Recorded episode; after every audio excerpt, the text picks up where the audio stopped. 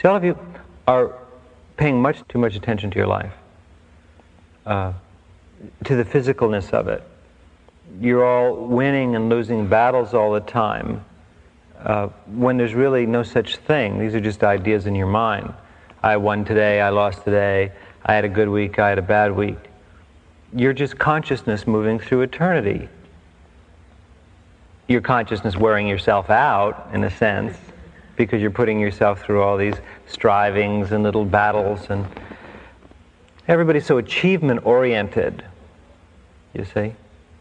And the battle of the self which is not exactly a battle in my opinion but if we were to phrase it that way is not exactly won or lost in a week or a month or a year.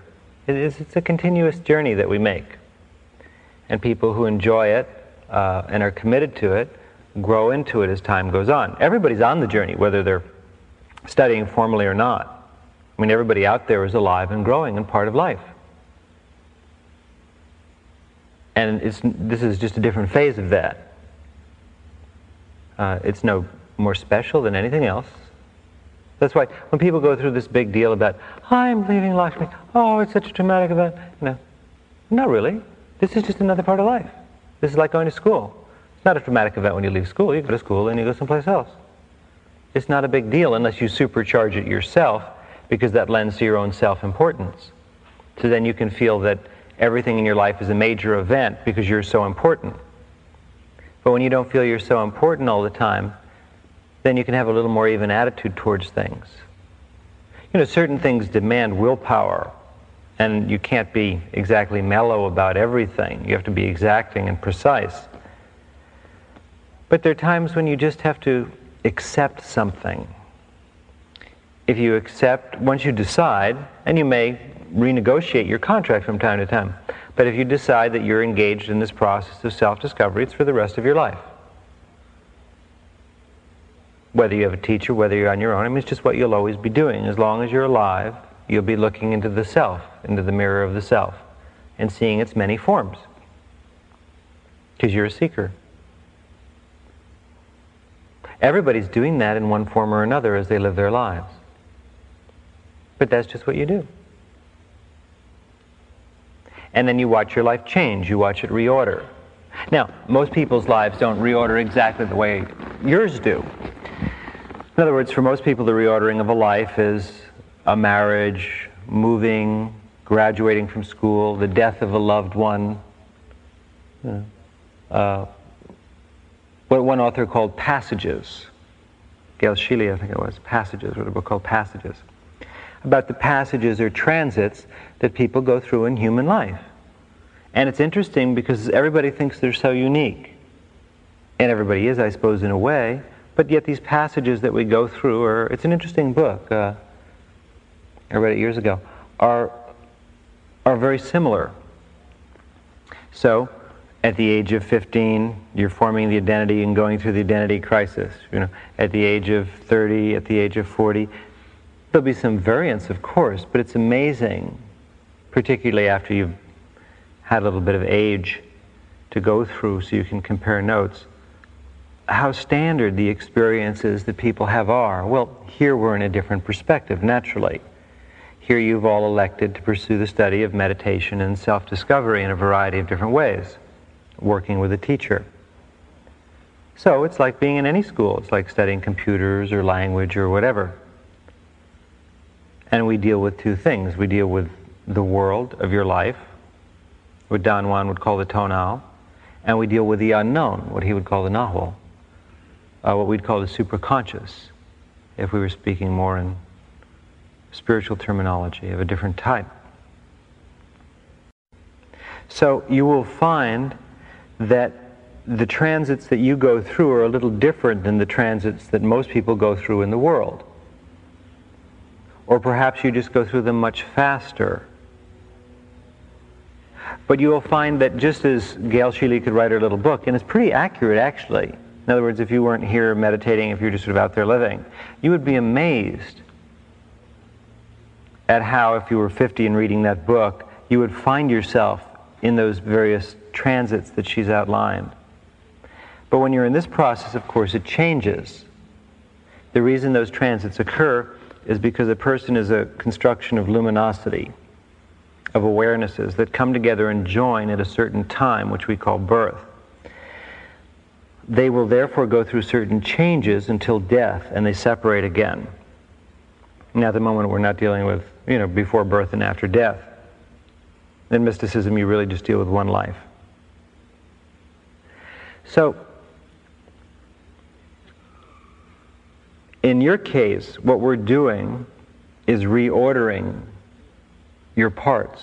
We're rearranging the furniture in the house. You know, somebody will buy a home, they'll set up the furniture, and it'll stay that way for the rest of their lives. Maybe they'll take down a picture, put up a picture, maybe eventually they'll get a new carpet. Or even more directly, the rooms will stay the same size in the house. The living room will always be one size, the kitchen another. Even if they change the furniture, let me zoom the analogy around. Maybe you can change the furniture, but the room sizes will always be the same. The kitchen's 40 by 25. The bedroom's 30 by 20. You see? The yard is a certain size. What we do in this process, I say we because it's done together, is change the size of your rooms. We change the dimension of your house, which most people will never experience in their lifetime. They'll have one order, they'll change the furniture within that house, within that structure, and it will always stay the same. The furniture will change, but nothing structural will until they die, and at death, everything will, of course, go into a very different type of condition. In self discovery, what we do is go inside someone and actually change their structure many, many, many times. It depends on the individual. It depends on the will of eternity, you might say, or the will of power. And so, consequently, those little passages that we'd find in Miss Sheehy's book won't apply to you. But we could write a book about passages that take place in this process, and you'd find yourself in that one. And they're very standard. You hear them tonight. Well, this week it was this and that. Well, I'm excited. Well, I'm frustrated. Well, I'm. See, these are all the passages that you'll go through in this process. We're creating selves, enjoying them for a while, and letting them go. And then you actually change completely. Your luminosity reorders. A person is made up of awarenesses. These awarenesses all exist in the unknown. Now, of course, we're moving to what Don Juan calls the sorcerer's explanation, or it's the explanation of life. All of the awarenesses that have ever been or will ever be exist, he says, like barges. That's a nice analogy, floating in the ocean. They're all just floating out there. The only difference is that they're not solid barges. And as they're floating in that ocean out there, they can actually pass through each other. So, so you can have 20 barges and they're kind of floating along, but they're so light and so fluid that they can actually go through each other. They are all the time. But they're not in any fixed order. There is no order, it just is. And that's what reality is. It's just infinite awareness, infinite consciousness at the time of birth, an ordering takes place. Those awarenesses come together, they join, and they become specific. At that time, we could say in our analogy, a house is formed, and room sizes are worked out. And they will stay that way until the person dies, at which point all those awarenesses, all the things that you've ever been or will ever be, will go back again into that great unknown. The difference is that what we do is reorder those awarenesses in self discovery. It is possible to combine and recombine in an endless order all of those awarenesses, and you can reassemble them so you can experience aspects of the universe that most people will never know not only the human aspects, but the extra human aspects. You can assemble your perception in any world as any type of being on any level. This is the play of life for an advanced perceiver, is to dissemble and reassemble themselves in alternate realities, of which this is one, in alternate forms, always seeking to improve that form, to have a better arrangement of the luminous fibers of the cluster that is yourself.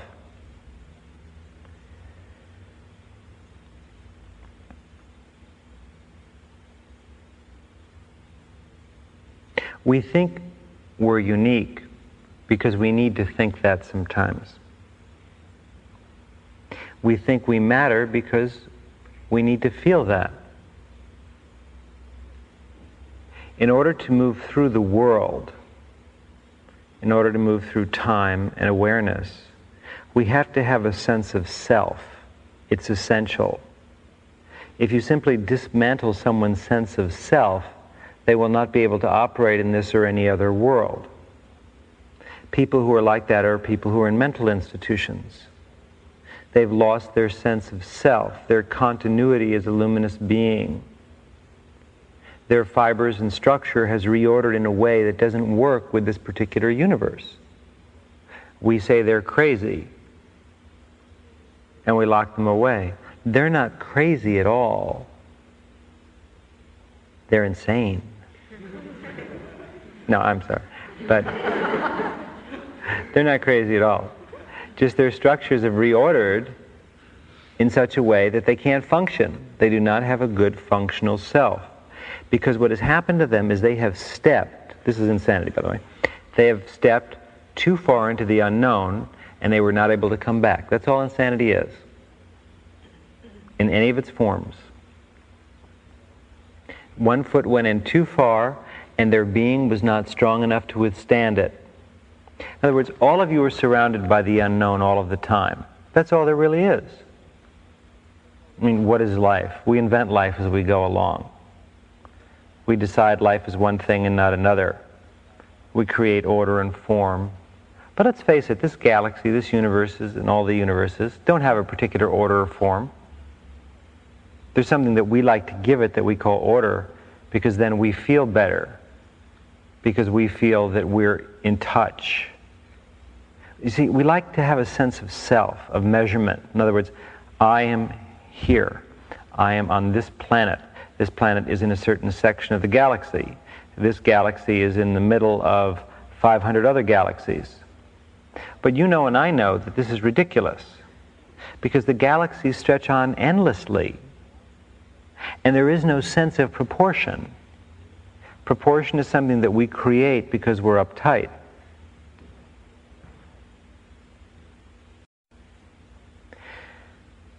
You like to feel that you are in a particular place. In the Middle Ages, they believed in the great chain of being. Everybody had a place. So there was the sense that God was at the top of the great chain of being, and I don't know, maybe the rocks or something were at the bottom. And every life form, every type of plant, animal, angels, archangels, there was a complete hierarchy where everyone had a place and human beings had a place within that structure. Then, of course, during the feudal era, which was really the epitome of order, you knew that place, but then there was the king,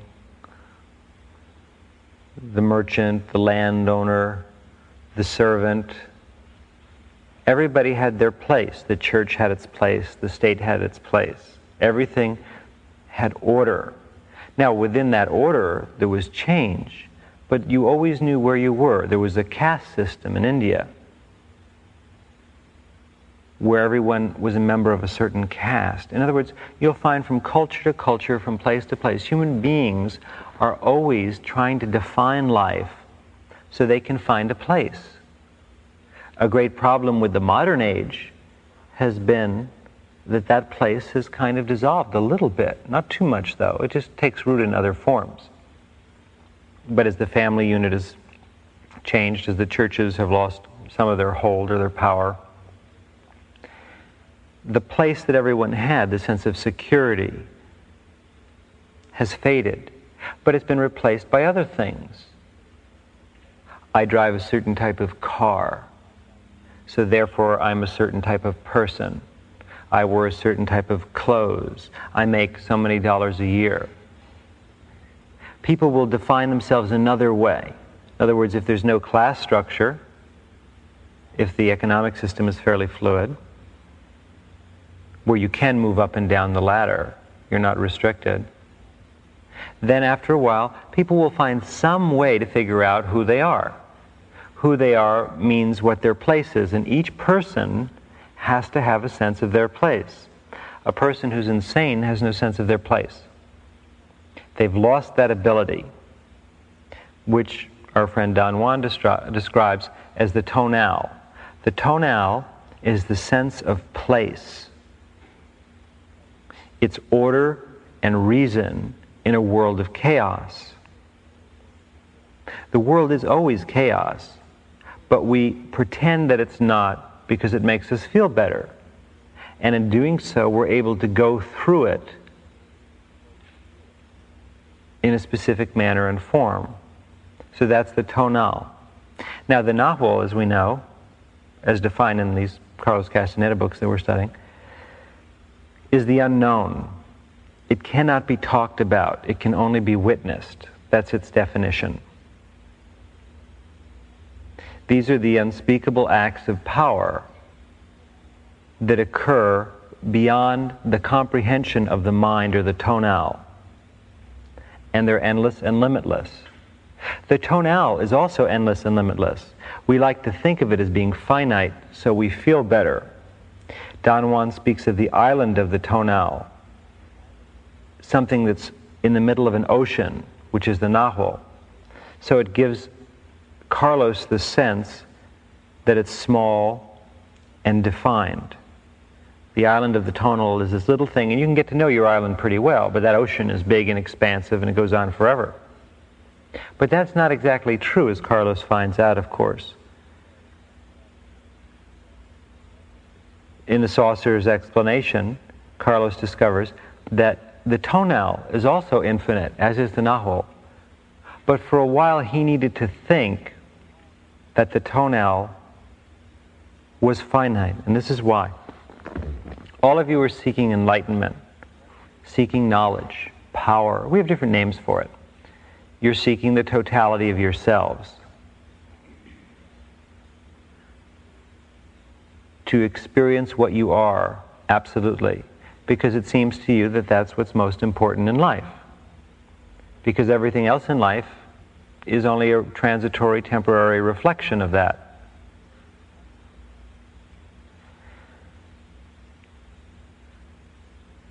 The tonal leads the way.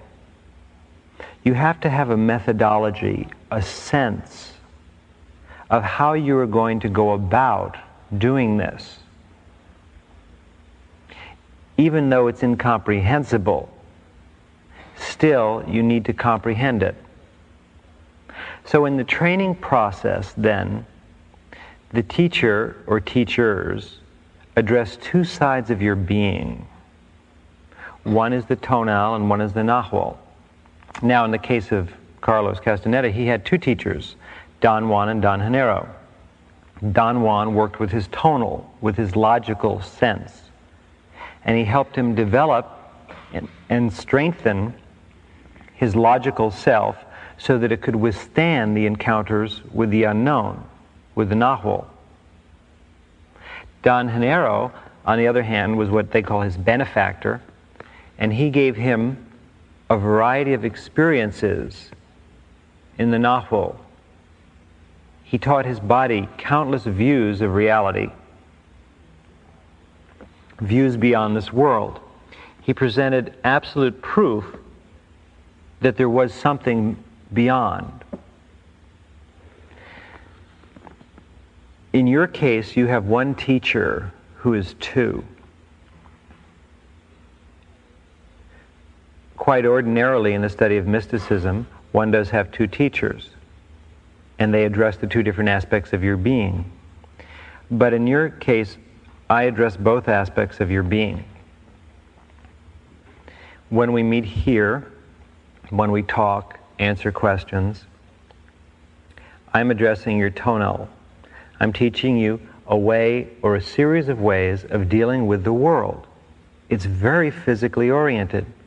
We spend a great deal of time talking about careers, relationships, economics. In other words, the structure, the nitty gritty of your life and what you do with your time. Because it's necessary for you to work out a way of living that's very strong and very tight and very powerful. Because otherwise, you will not be able to deal with the unknown. Coming back to our mentally ill person, a person who's mentally ill, crazy, insane, whatever you'd like to call it, is not really crazy at all. That's a definition that we like to give to explain away something that we don't want to deal with. So that way we can lock them away and relegate them to doctors without having to think about what's going on in their minds. Well, what's going on in their minds is very simple. They have stepped beyond the known. They have moved into other realities. Why that happened, it would be different for each person. But what didn't happen was the survival of their tonal.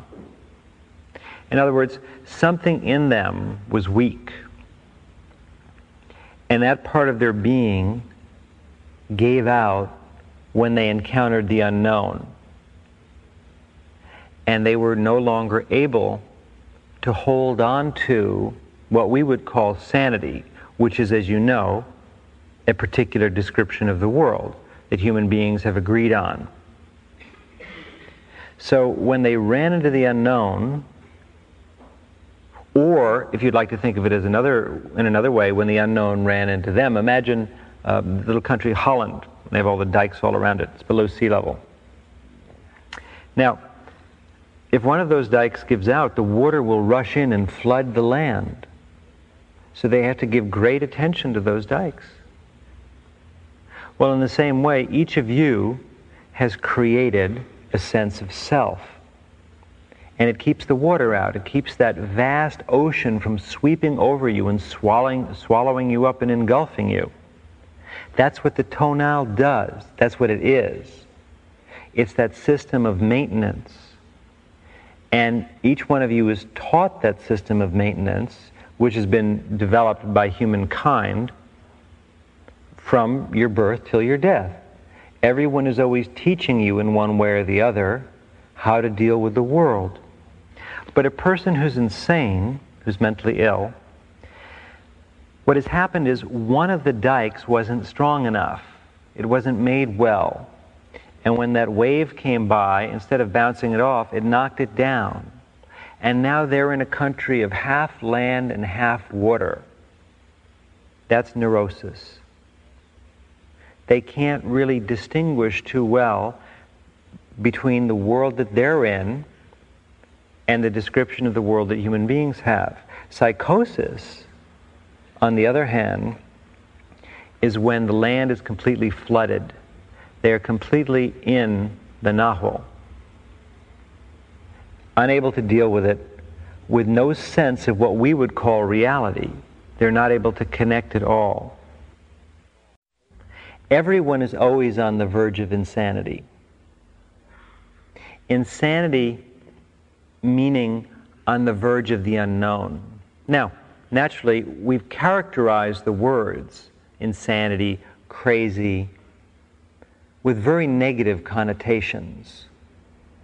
Because we're so uptight as a world, as a society, as a global culture, we're so afraid of the unknown that we have characterized these very words as something abominable, horrible, hideous, not to be dealt with. If a family member becomes what we would call mentally ill, it's considered a shame. It's an aberration. Well, what did they do that was so wrong? They couldn't deal with the world the way it was. But the reason there's such a rigid repression of the mentally ill drug them out, lock them up, whatever it is. The reason for many years they used to just lock the mentally ill away in horrible institutions, they're still not so nice, is because the psyche of humanity senses something. It senses that it doesn't want to deal with that unknown. Because if it starts to deal with it, if it starts to deal with the possibility that people who we would say are crazy or mentally ill have simply experienced other levels of reality, which granted they can't integrate. Of course, I'm not suggesting theirs is a happy state. But if we begin to think along those lines, we have to begin to question within ourselves certain fundamental thoughts and ideas that we accept about the world in our lives. And if we question those thoughts, if we question those ideas, then our concepts of sanity, insanity, what makes the world, what makes us, will begin to break down and fall away. So you might say it's actually, in a way, been very healthy for people to have the attitude that they have had towards mental illness. They needed that attitude to defend themselves so they could live on their little island and pretend that the ocean all around them wasn't there. I agree it sounds ridiculous. But whenever there's an aberration in someone's psyche, whenever they haven't worked it out, you will find that that is where they will put down someone else. So, in other words, when humanity as a race culture labels insanity as something awful, just the very word has a negative connotation. Whereas if, gee, uh, I had a cold last week, the word cold doesn't suggest anything horrible. Why should insanity suggest something more horrible than cold? Both are a disorder. You're not feeling too well, you're not functioning too well. But the reason this has happened is because the collective psyche of humanity is so upset and so afraid of what lies beyond their little tiny world that they have to repress that. They have to lock them away. They have to relegate them to doctors and drugs. So we don't have to deal with it. We've done the same thing with death now, haven't we? For years, people died at home. But now death is something that's no longer in the description of the world we have. Death was natural. You grew up, you'd see your uncle die, your grandparents. There was no fear of it. You'd observe it, it would happen. They were there one day and gone the next. But now death is shrouded in a complete mystery. We send somebody away to the hospital to die in unusual surroundings where they're usually not too happy. We sustain their life as long as we can clinically, and then they die. And we never see it. It's just they, they cover them with the sheet. Children never see death. So, of course, people are afraid of death. They push it away. These are the hot spots on the psyche of humanity. But you have to understand why people do this. It's why was a divorced person, particularly divorced woman, obviously, considered to be evil and bad and something wrong about them in the 1950s, which is not so long ago. Because divorce threatened the family structure. And the family structure is the island of the tonal. So if what you're trying to do is create an order and structure on this little planet in the middle of this infinite cosmos that stretches out forever and contains things that we have no idea about, and we're on this tiny little planet, and we're trying to create order and deal with the world, well, we have to push aside anything that shakes us up. Why do you think human beings thought for thousands of years that the Earth was the center of the universe? It's only in the last few hundred years since Galileo that we've really begun to consider that ours is a planet that revolves around a sun, which is part of a cluster of solar systems and nebula.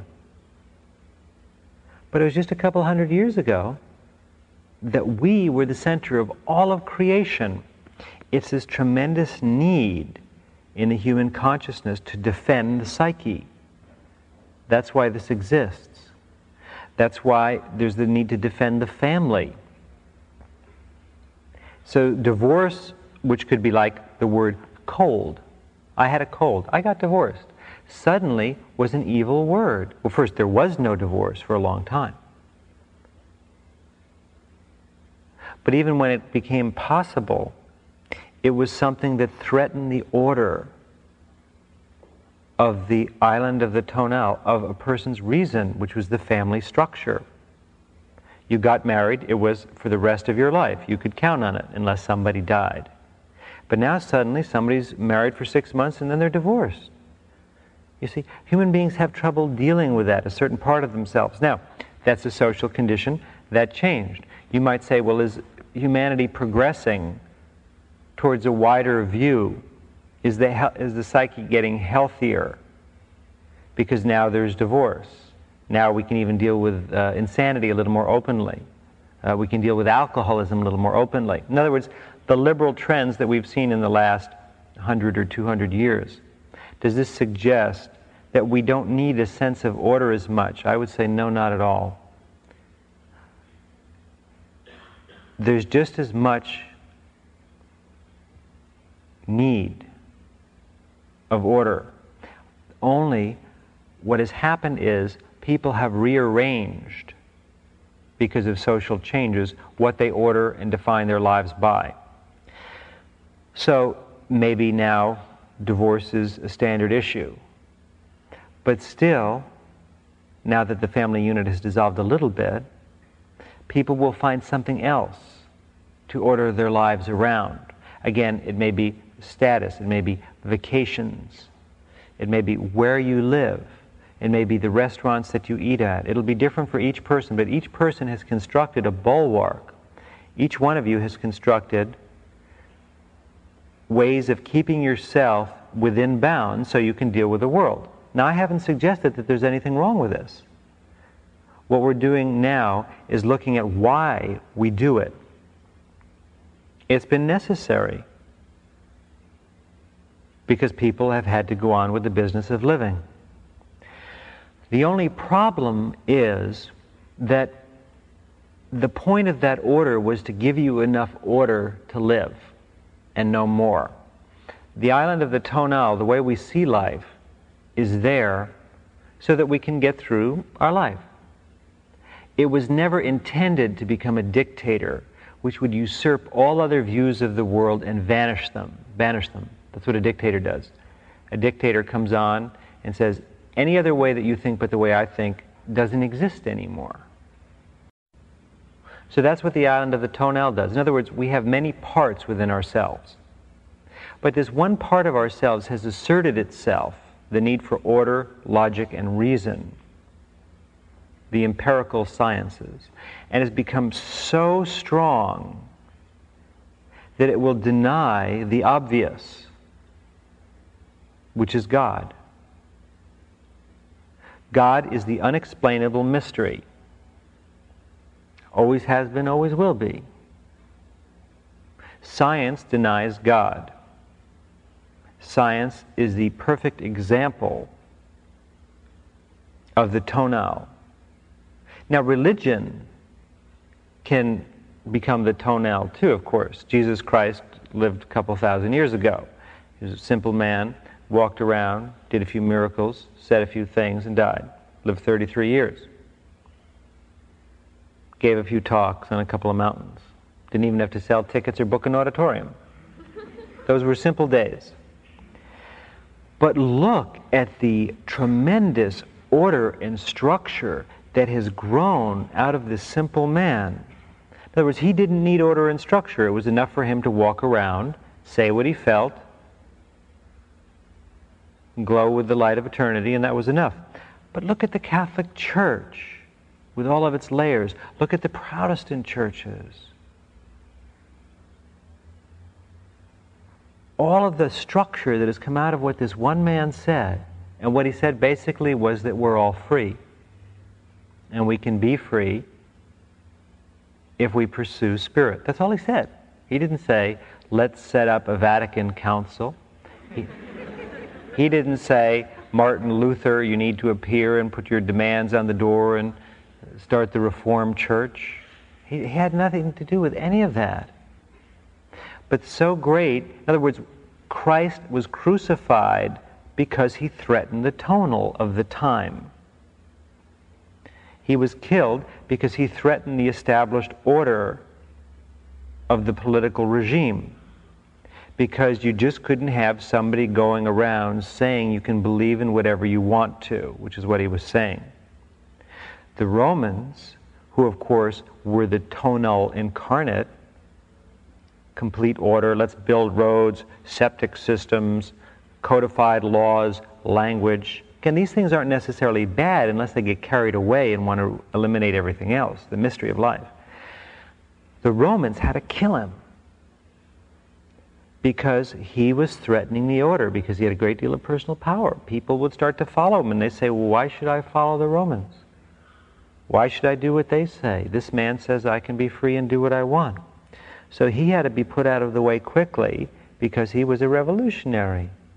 The Jews didn't like him because he threatened their religion. He was saying things that didn't go with the order.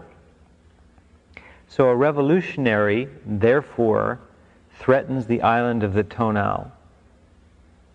Now, all revolutions aren't good. Some revolutions lead to greater repression. A good revolution leads to liberation.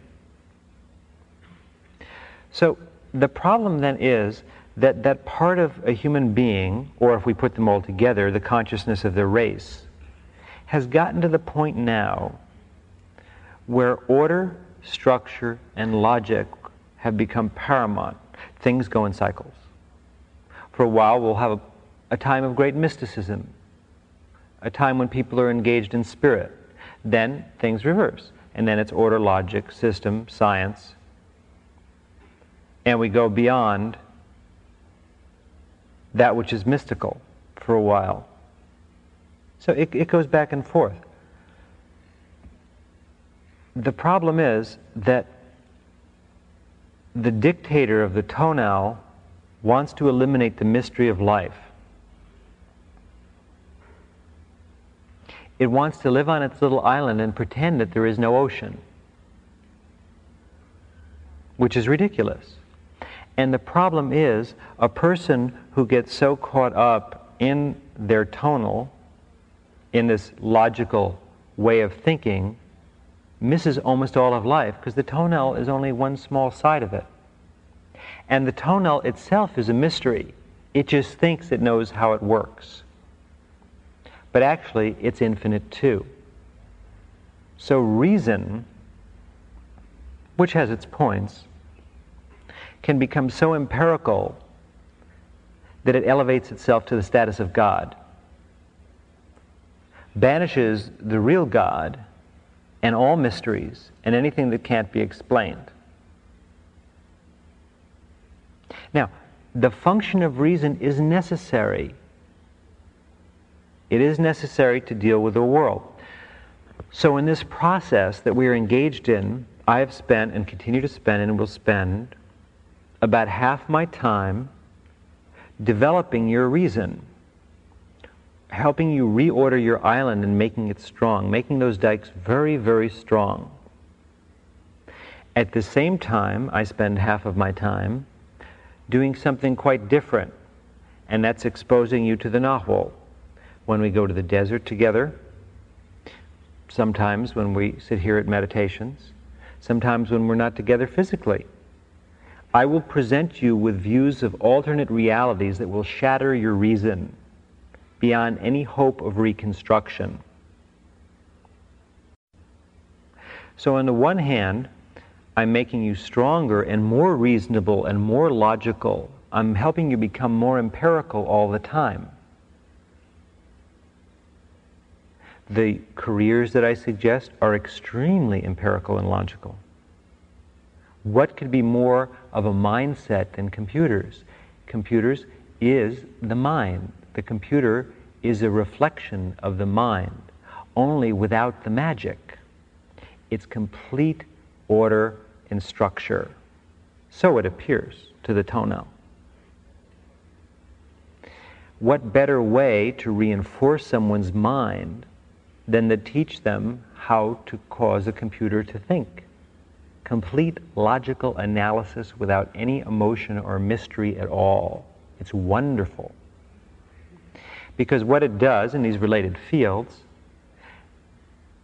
causes you to, as Don Juan would say, bring all of your attention to one side of the bubble of your luminosity. Don Juan says that we're all bubbles of luminosity. The bubble has two sides. One side is the tonal, one side is the nahual. And what we have to do, the teacher does, and he's right, is to sweep all of the logic and order and reason onto one side and make that side very strong. And that's what the teacher of the tonal does. That's what I do for you. In your case, I'm both teachers. I'm also the, the benefactor in mystical language, the teacher of the nahual. So what I also do is then open up the bubble of your luminosity and allow the luminous being to take short excursions into the unknown. But this is done in a very buffered way. It's a precise art so that each of your excursions is balanced by the strengthening of the tonal. So as we slam you with more and more devastating blows of the nahual, at the same time we strengthen and clear the tonal so that it can easily withstand them, so that there's no loss in continuity of consciousness actually, actually the continuity of consciousness increases. You become the most sane people on earth, the most rational, the most orderly, the most capable, and the most logical. At the same time, you have excursions into the unknown that would defy the imaginations of the most imaginative thinkers on earth. In doing so, you are prepared to one day experience the totality of yourself the totality of yourself is not the self as you know it. The totality of the self is nirvana. Nirvana is another word to describe it that Buddha used. Samadhi, nirvikalpa samadhi, is a, is a term uh, that someone else used. Satori is a term that someone else used. These are all words that point to something that is beyond the description of even the tonal and the nahual.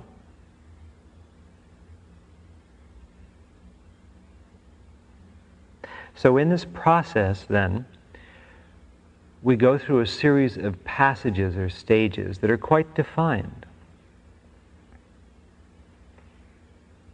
What we do is go about reordering your world.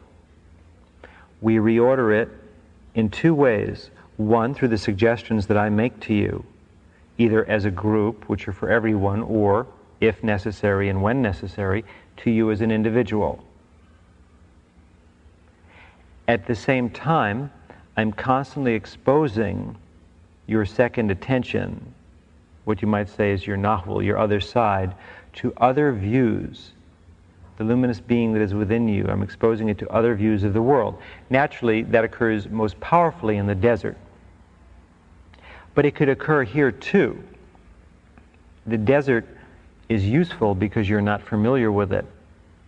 So, since you're not familiar with the desert, there's less of a description for the desert.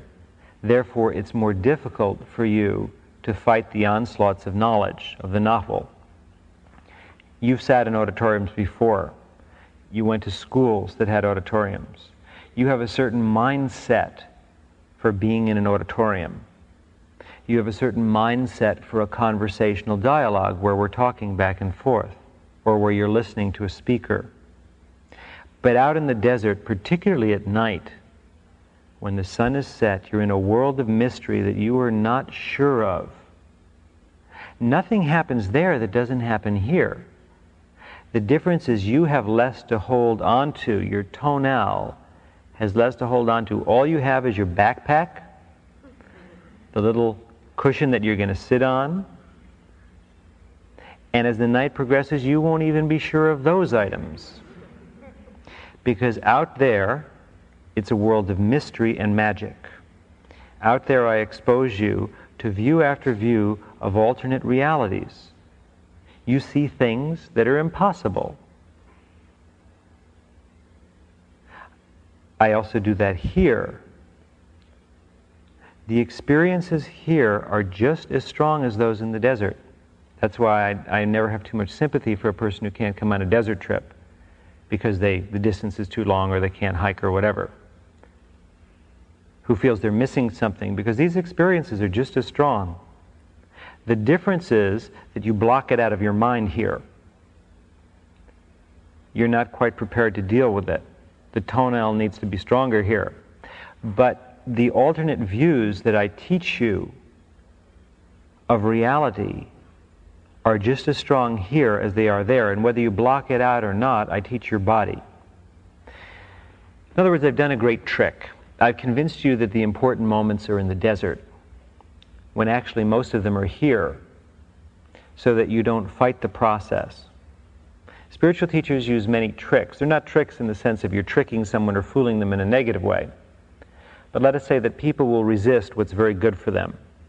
So it's necessary to have at your command a great knowledge of the psyche, of psychology, so that you can help people from hurting themselves.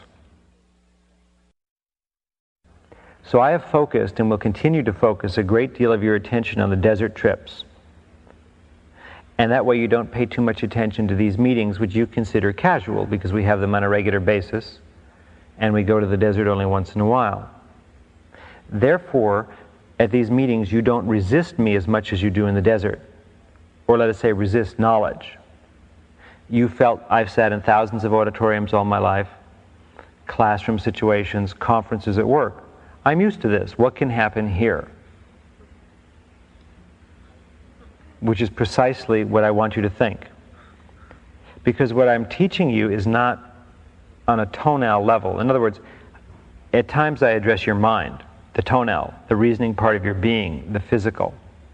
But often as we sit here and as I talk, I am using the nahual, my second attention, to address the second attention of each one of you.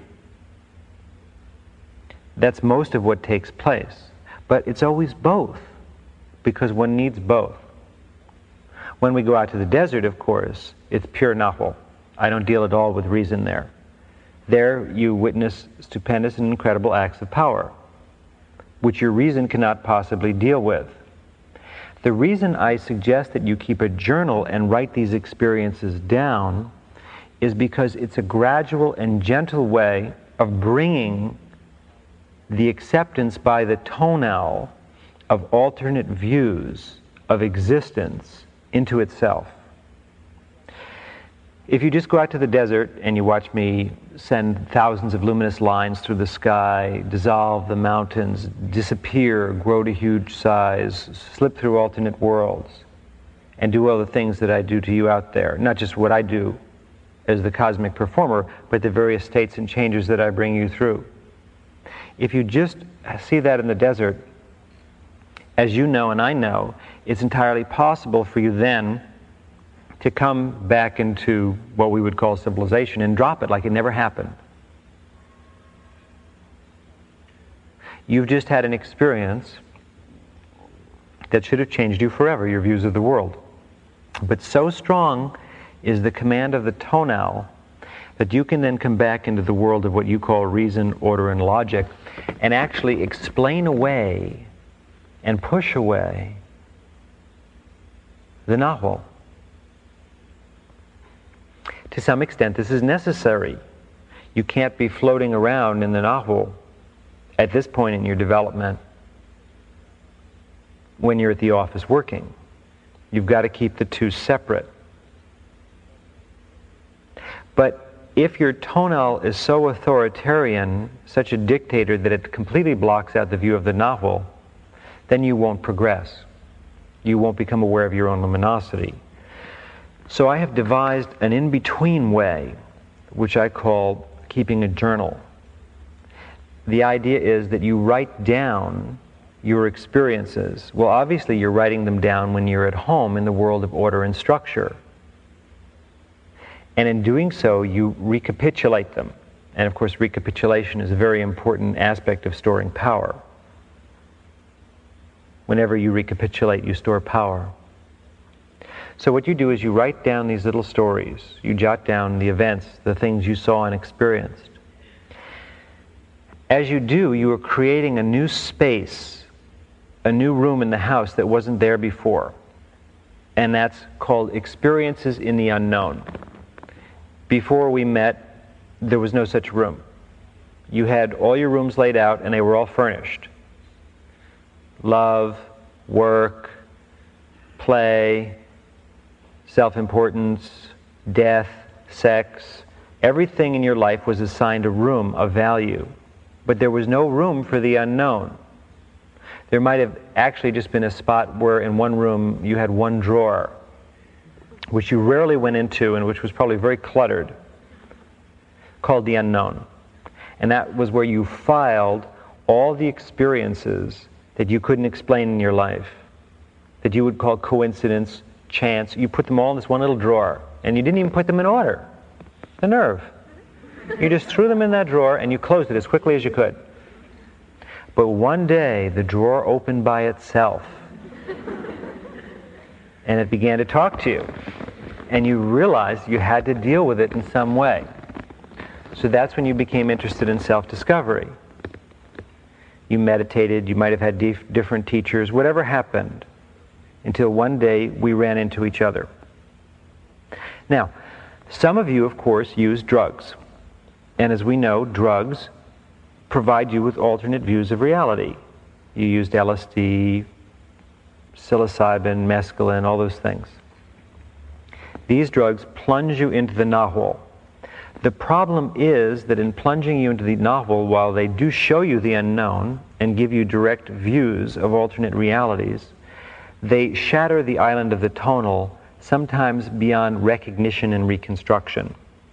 Remember, you need your reason to pass through the world and also to experience the nahual, because if you become all nahual, we'll have to lock you away in an institution at this stage in your development. In other words, if the tonal collapses completely, then you're crazy functionally. You're psychotic. And so then you just have to be put away. But if we can walk between both, since we have two centers of our being, reason and will, and develop both those centers, which is what we are, we create a balance within the self. When one side or the other predominates, there's an imbalance and there's unhappiness. That can be reflected also in the world order. If the Nahual dominates and not the Tonal, then we'll live, live in times of fear, superstition, where religion will become dominant, but not in a good way. The fear of the unknown, the fear of the dark, on, on the most basic level. In other words, reason cannot defend itself. People hovering in caves, perhaps at the dawn of history, afraid of what was out there, not knowing. So that's not good. If the nahual predominates completely, then we can't exist. If the tonal predominates, which we see now more in the world, there's no mystery. There's no understanding of consciousness or awareness. So, what we want are both to be in place. And that's why this process is quite complex. Naturally, as we know, the description that you have of the world is an aberrant one. Aberrant in that it does not accept and give proper place to the Nahual to the mysterious unknown that is our true heritage. So then the process is not simply of constructing a new tonal from scratch, which would be a lot easier, but reordering the one you have. So the teacher gives structured advice that will enable you to do so. And if you follow that advice, you'll find that you will be able, over a period of years, to reorder the island of your tonal so that it's in good shape logical, orderly, neat, well defined. Your tonal will enable you to deal with the world well, to do well in a career, interacting with others, all the values that our world espouses, you will be successful in. At the same time, as we gradually open that bubble and allow the luminous being inside to come out a little bit through our journeys into the nahual, into the unknown, your second attention will develop. And you will begin to be ready to one day see, deal with, become the totality of yourself. Now that's a much longer journey. The first journey was much easier to order the tonal and to give you alternate descriptions of the universe through the Nahual. Many of you have difficulty with one side or the other. And most of you are predominantly Nahual. To use this, again, this Castanedian terminology. Most of you tend in that direction. Not all, but most. Which is why a great many of you have trouble with your careers and with relating to others. In other words, you have trouble with the physical life because you have devoted more of your attention to the mysterious side of your being. And that side of your being has predominated. So it's a great surprise to many students who come in when I spend so much time talking about learning to type, learning to fill out an application to get a job, learning to progress in a career. The reason I'm doing that is because you've overbalanced yourself with your excursions into the unknown. In other words, you have pushed yourself beyond your limits, either through your use of drugs or other means. And you have, in a way, damaged your psyches. You've gone too far. So, what I have to do is cool you out, pull you back out of the fire a little bit, and therefore, what I do is show you how to deal with the world in a very empirical and successful sense. We use the model, which is traditionally used in mysticism, of the warrior. The idea is that, like a warrior, you need to approach the world. The warrior is a fighter, a successful fighter, a winner. The warrior is able to do great things, to deal with things. So then it's necessary for me to show you how to deal with the world. As long as you continue to run away from the world, I will not be able to show you your luminosity. As long as you continue to fight the system, as you call it, to fight success in a career, to fight making money, to fight ordering your house, your car, your insurance policies, all of the things that are part of the tonal of the times of our world. As long as you fight this, then you will be imbalanced and you will not do well in the other levels of attention. I won't be able to take you very far because a strong onslaught of the Nahual would upset your balance completely, and I would never give you that exposure. Occasionally in my travels, I meet people who have pushed too far into the Nahual. Last week, I gave a talk in Phoenix, and a gentleman came up to me. And you might have regarded this person as what we would call a flake, someone who wasn't too balanced. Sometimes I know some of you are a bit askance because I spend a great deal of time after these public meditations talking to people who you perhaps would think in your reasoning that I shouldn't waste my time on. These individuals are people who are not too balanced, but they have made great journeys into the unknown. Their only problem was that no one ever taught them how to arrange their tonal. So a fellow came up to me, and he's had many spiritual experiences, what we call spiritual experiences. He told me about times he had been up on top of mountains when he had seen and experienced other realities and different things. And when he said this, of course, I, since I can see, I can see inside whether something's true or not, I saw that everything he told me was the truth. He also told me he had spent some time in some different mental institutions, which was also obvious when one looked at him. If one can see, you can see these things. That was because he had not strengthened himself. He had pushed too far the danger with mysticism that I always warn you about is obsession. What I mean by obsession is that you push yourself too far into the nahual too soon. That is obsession. It's an over focus on the nahual and not enough focus on reason, virtue, the world.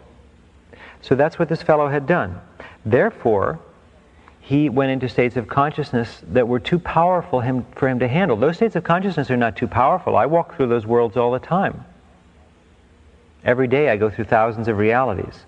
But my tonal is so strong that it is not a problem. But I did this very gradually.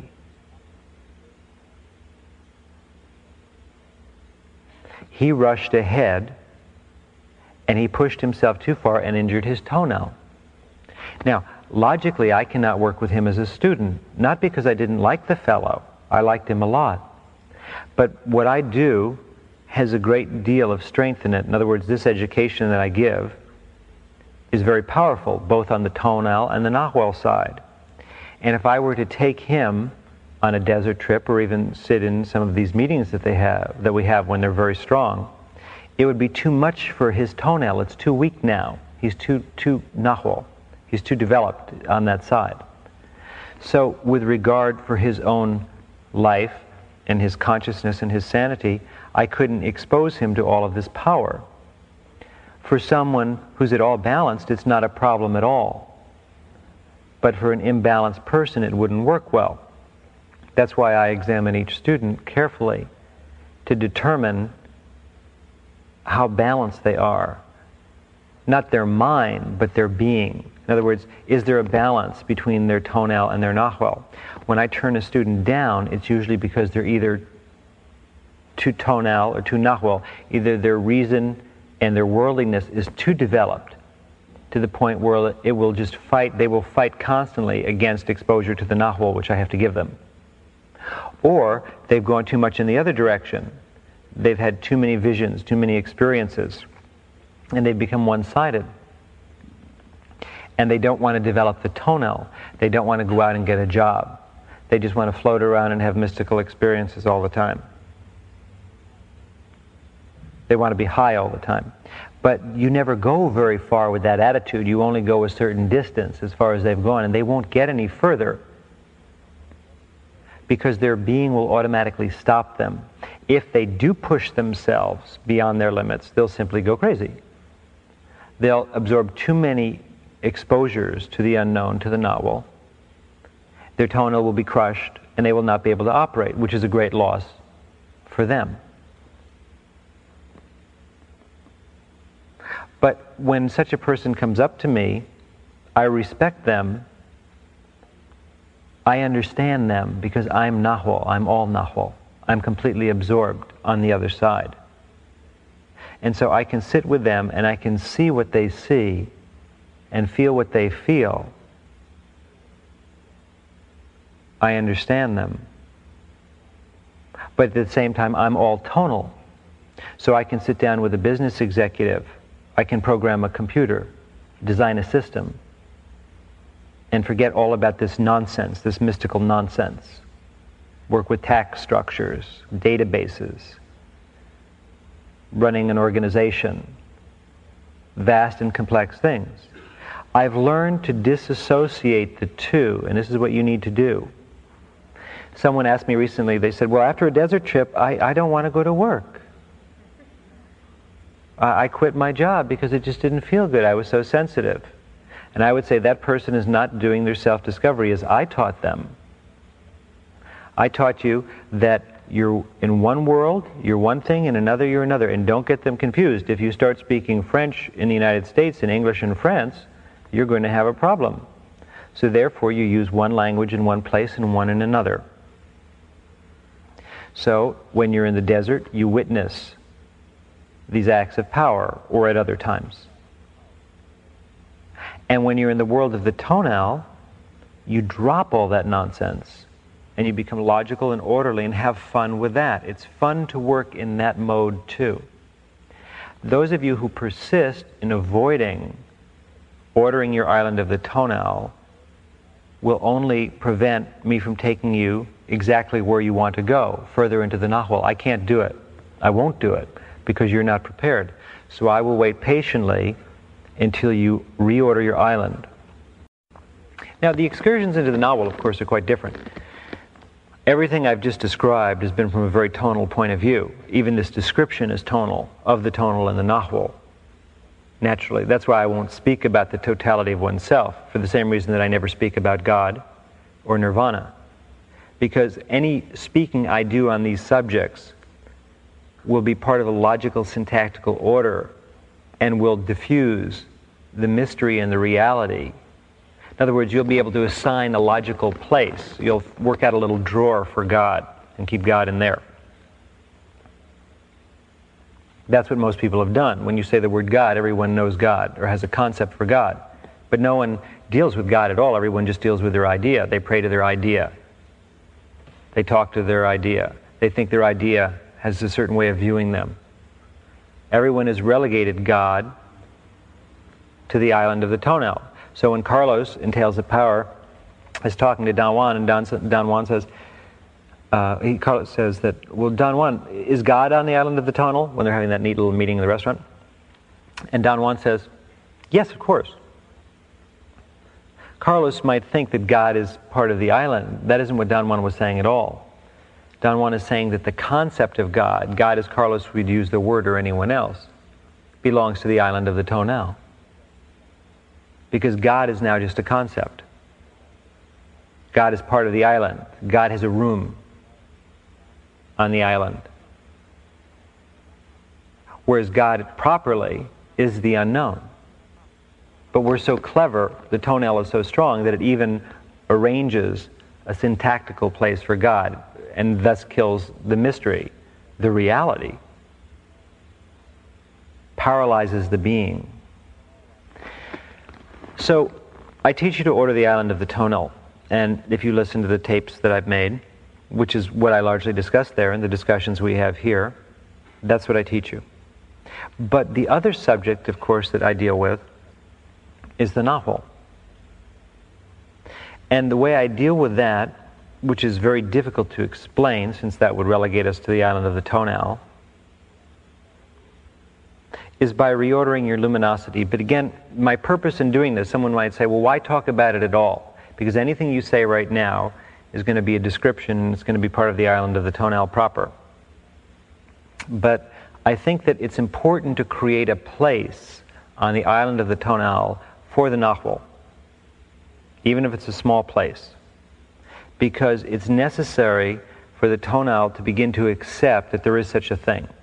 So, as I mentioned before, when you write your experience in the desert down, what you've done is created a place on the island of your tonal. Oh, granted, you'll limit the experience, you'll quantify it, but still you've created a place and there was none before.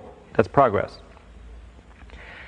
When I talk to you about the Nahual, even though we all know it's just for witnessing, it can't be explained, and any explanation I give you is going to be tonal, still, the reason I do it is to create a place, to create a gap, an opening, a hole in your tonal that will lead to the Nahual. The same paradox, of course, comes up in, in Zen. People say, well, why, don't talk about enlightenment, the Buddha would say. He was saying, don't talk about the Nahual. But then, of course, he would talk about it. He'd talk about how to get to it, actually.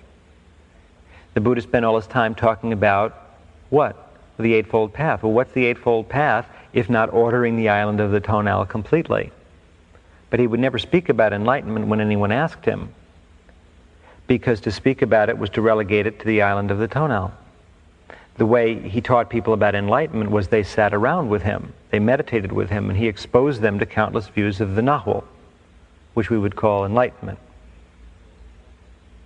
Although even enlightenment eventually finds a place on the island of the tonal. So the reason I now address this subject in words is because it's pointing in a direction, nothing more. In no way, shape, manner, or form can this possibly convey the Nahual. But it opens us up to the possibility, it allows an admission on the island of the tonal. It creates a little tiny hole in the tonal, which is necessary and healthy because your tonal must accept that the Nahual exists and that it's beneficial and healthy. When we take our journeys into the unknown, which occur here and in the desert, and sometimes when we're not physically together, what I'm doing is reordering your luminosity. I began our talk this evening by explaining that each one of you is composed of many different selves or awarenesses. You're a conglomerate, a corporation. These awarenesses at the time of your birth fix. That's what astrology is all about. Astrology is the chart of the awarenesses that are fixed in your being at the time of birth. And once they're fixed, if they stay the same throughout your life, it's possible to chart astrologically all the changes that that will go through. It's like buying a piece of property. And now the property will go through various changes during the year to come and all the years to come. So astrology simply charts the formation of a luminous being from their birth to their death. From the time those fibers wind together, those awarenesses gel and fixate, till one day they dissolve. But in this process, we do something different. You experience death while you're alive. And that's what this study is, which is, of course, what the Tibetan Book of the Dead is for. The Tibetan Book of the Dead is a guide to dying while you're alive, to experiencing what most people would call death while you're alive, and then rearranging the cluster of your being and having it reorder in this life. So, in order to do that, you have to have a tremendous amount of personal power. If you had a great amount of personal power, if you could meditate impeccably and go into samadhi, the entrance into samadhi, nirvikalpa samadhi, is the dissolution of the self. In other words, once you go into nirvikalpa samadhi, nirvana, whatever you want to call it, the unknown, all those fibers shift. And each time you come out of samadhi, you are literally a different person. Now, you can go into some of the lesser samadhis that Patanjali talks about, and you won't experience that. You will experience some shifting. A few of the fibers, a few of the awarenesses will shift around. But when you go over the top completely, at that point, everything inside you lets go. Tonal, nahual, everything goes and all of your fibers shift. The most important part, of course, is the reordering process. You jump into the unknown, but then you have to come back out of the unknown and reintegrate all of those awarenesses, cells, and strands of luminosity in such a way that you are more balanced, that we've created more of a balance between the tonal and the nahual, between the two sides of the self. This is the art of self discovery, and this is what I teach. The way you teach someone is by showing them. It cannot be explained in words. Each time we go on a journey into the unknown, I show a part of yourself how to do this you are not capable of going into nirvikalpa samadhi yourself. You're not capable of stepping into nirvana, of plunging into the unknown. Even if you were at this time, if you did, it would be disastrous. Your tonal would be swamped. To some extent, as I said before, this is what the psychedelic drugs do. They plunge you into no thought they flood you with so much information that the mind stops. When thought stops, samadhi begins. When thought stops for protracted periods of time, including subconscious thoughts and desires, your journey into the nahual escalates. So, what the drugs do is they stop thought.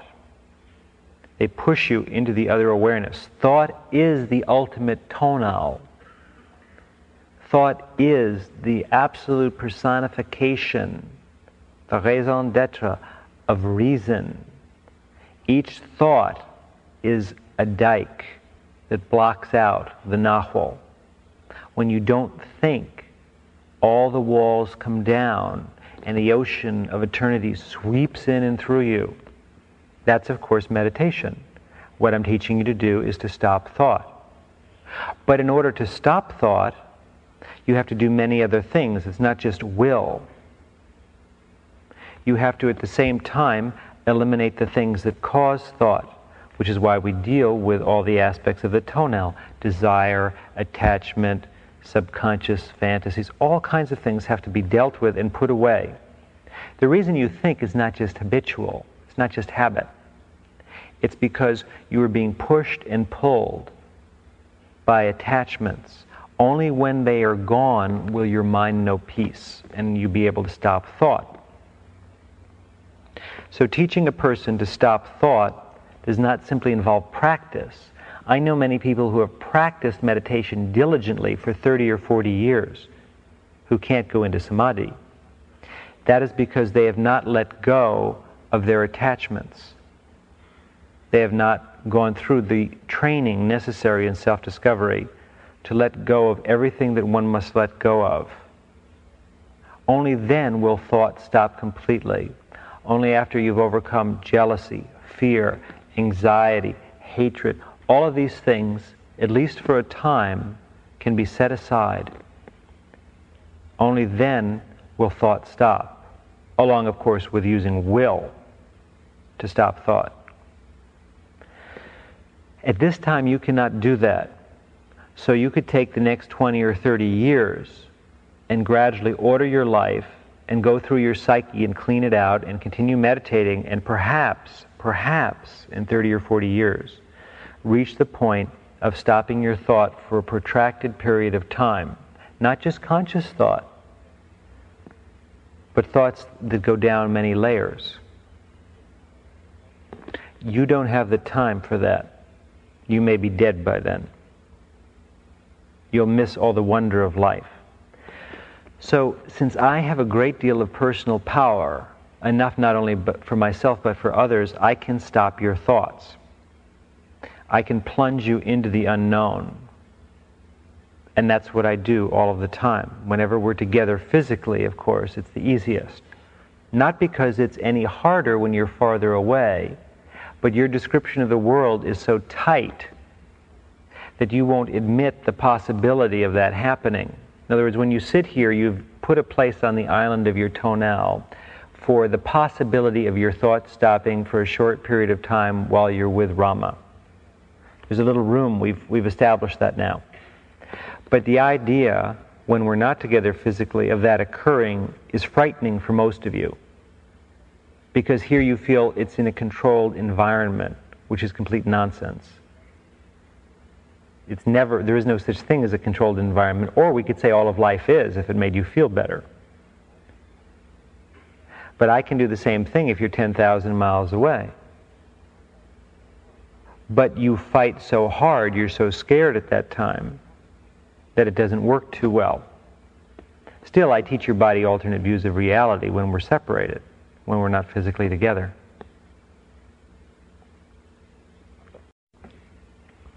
Your reason is not an enemy.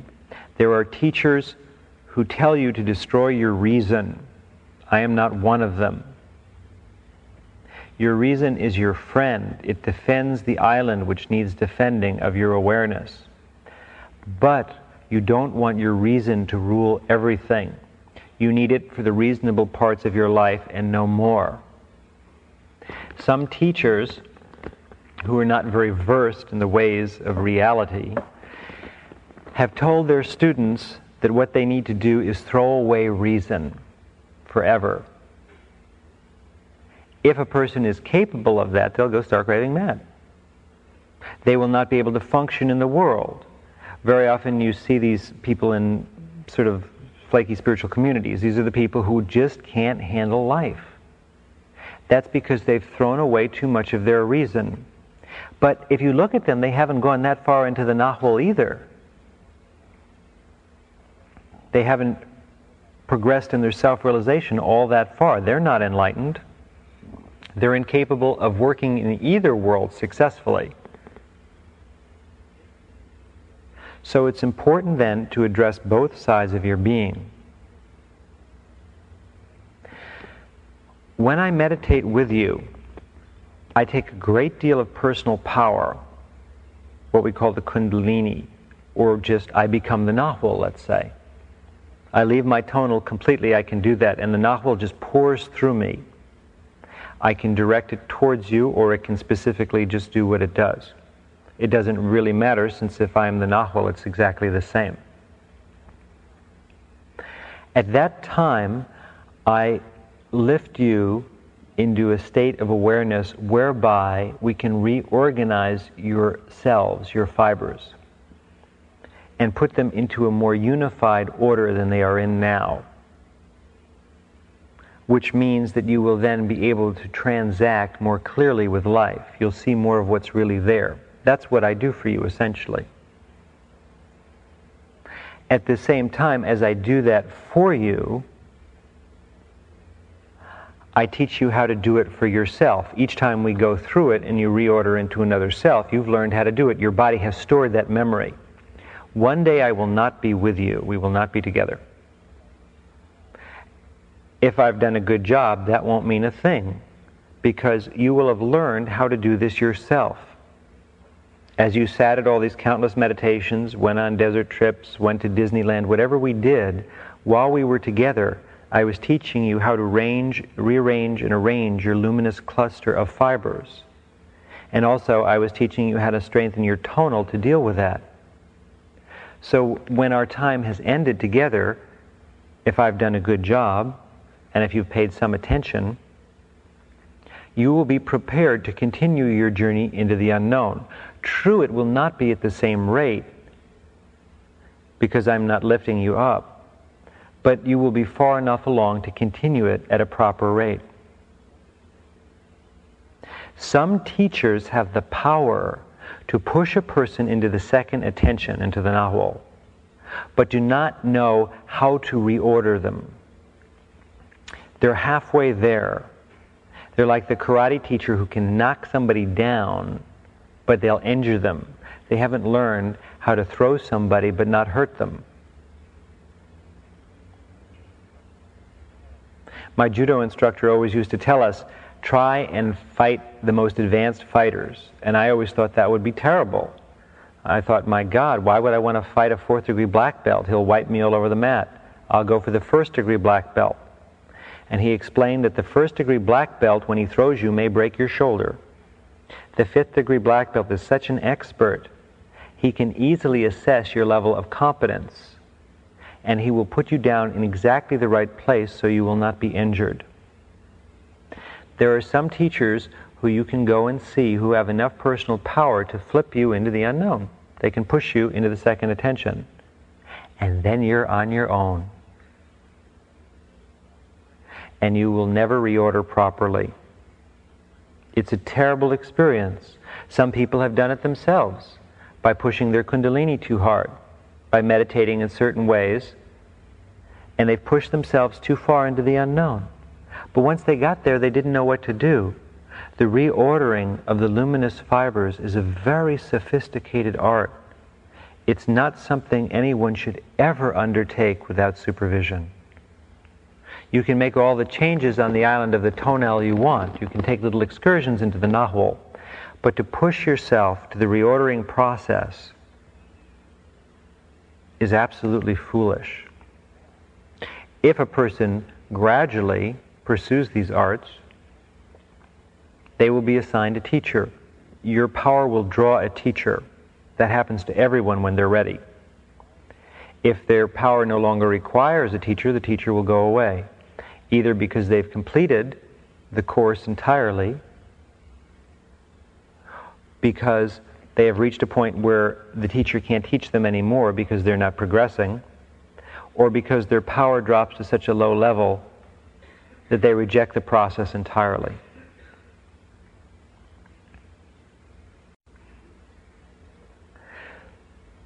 I reorder your clusters from time to time. It's different for each one of you. How can I be aware of each one of you when there are hundreds of you in the room? My tonal can't possibly, the tonal can't possibly be aware of all of you, but my nahual easily can, because it's not limited by time, space, and the conditions of this world. So the nahual can easily, easily deal with each one individually, not only here, but when we're not physically together. That's what makes all this possible. That's why you and I can be having a transaction on one level. When you're at home, I can be in San Francisco meeting with my students there and be having a transaction with them. Now, my tonal, as all good tonals are, is only aware of what's going on in the tonal. So, in other words, if I'm sitting in San Francisco, I am not at all aware of our transaction that may be taking place somewhere else. But my Nahual is completely. And if necessary, if I need to know about it, then the Nahual will make itself known. Suddenly I'll shift into that attention. My attention will drop away and I'll become aware of it. Or what happens is in the use of the double, all the information comes back to you later. The double, of course, is using the second attention to do something while the first attention is doing something else. Don't think of the double as manifesting a second body. That's not exactly correct. The double is sending a second awareness, dissembling and reassembling that awareness in another locale, time, space, condition, planet, universe, dimension.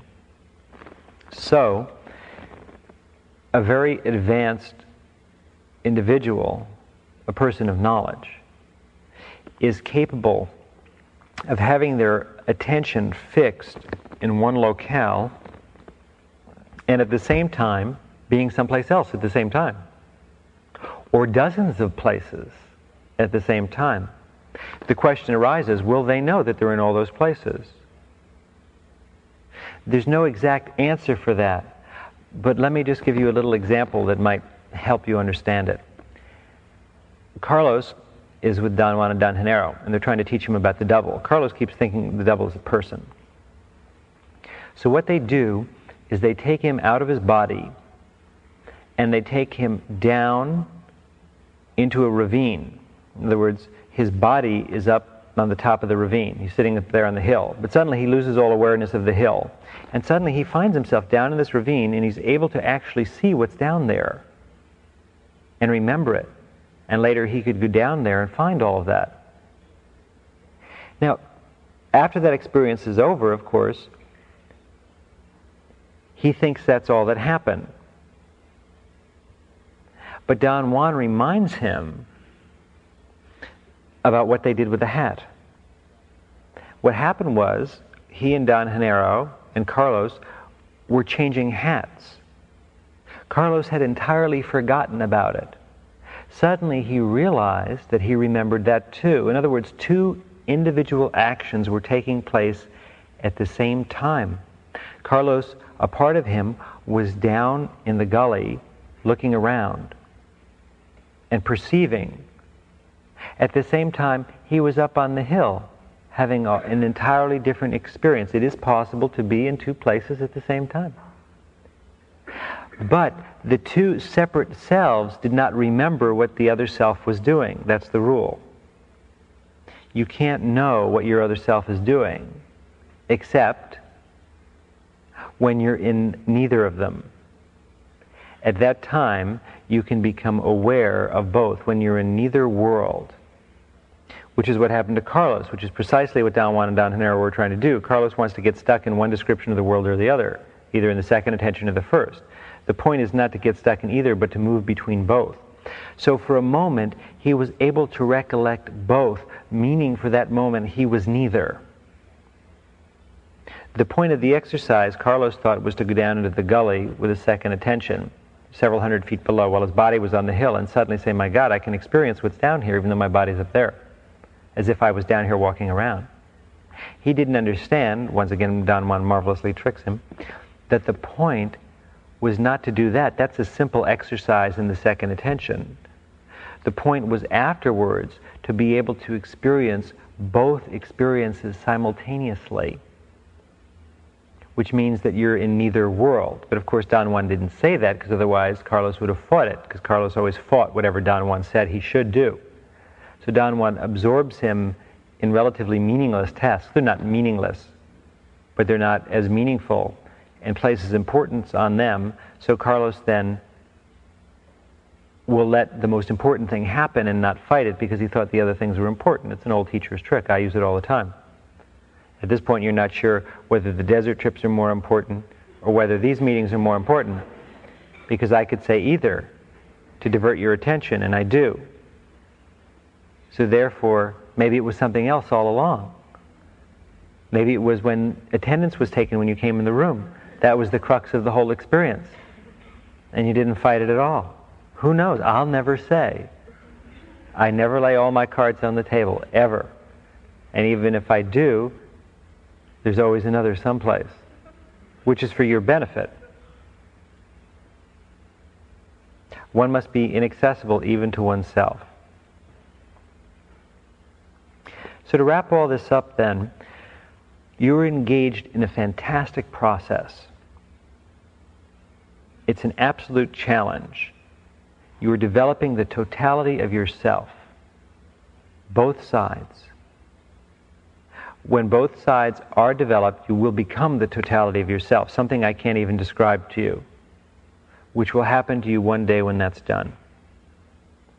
It's necessary for you to pay attention to both sides and not go overboard in either direction. That's what we refer to as the middle path in self discovery. The middle path means not to become too obsessed with your physical life and reason. To have a good life, live well, be reasonable and prudent, but not to go overboard and let reason rule everything. Or to go too far and become obsessed with your experiences in the Nahual. A problem I've had with a number of my students has been that they're too obsessed with the desert experiences. They're too obsessed with the what we call the occult. Same thing, the nahual. The reason I warn against that is a person who obsess, is too obsessed with that will wrap themselves in it too much and will lose their balance. And then they attract all kinds of beings and allies to themselves. The reason they're so obsessed with it, of course, is they want power. You see, when you can command the Nahual, you have a great deal of power, and people know that intuitively. So they feel if they can get to the Nahual, plunge themselves in it, they will become powerful, then they can get anything they want in the tonal. It's a very tricky game that the self sets up. So a person then who directs too much of their attention to the tonal, the reason they're doing that is they're obsessed with power. Not understanding that power actually properly does not belong to the Nahual but to the tonal, the kind of power that they're interested in. And what they should really do is if they want supreme power of that type, they should develop the tonal to perfection. The Nahual doesn't give you the kind of personal power they think. The Nahual gives you the Nahual. It gives you the unknown. It gives you reality. It is reality. It leads you to the totality of yourself. But it doesn't give you the kind of power that people think. That kind of power is developed through the tonal. The siddhas are developed through the tonal, not the nahual. The nahual is the supraconscious, it's nirvana, it's the unknown, that which cannot be explained or reasoned. Fantastic things happen in it, but it doesn't give you the ability to get what you want in the tonal. That's different. If you want that, develop a strong tonal, not the nahual. But people don't know that. They feel this infinite power and they chase after it. And of course, it destroys them ultimately. So that's why it's so important to be funny and to have humor in your life. Because humor, having fun, being happy, and being progressive balances the unknown. The two always go together. The humor is the balance of the tonal. Within the tonal, you've got reason and humor. Reason is logical order and seriousness. Humor is the opposite side of the tonal, and the two balance each other so that the tonal can accept and understand the journeys into the nahual in a balanced way. So otherwise, you'll become afraid of them because they threaten your reason. But with your humor, you can accept that not everything is reasonable. And some things are very beneficial in life that aren't reasonable at all.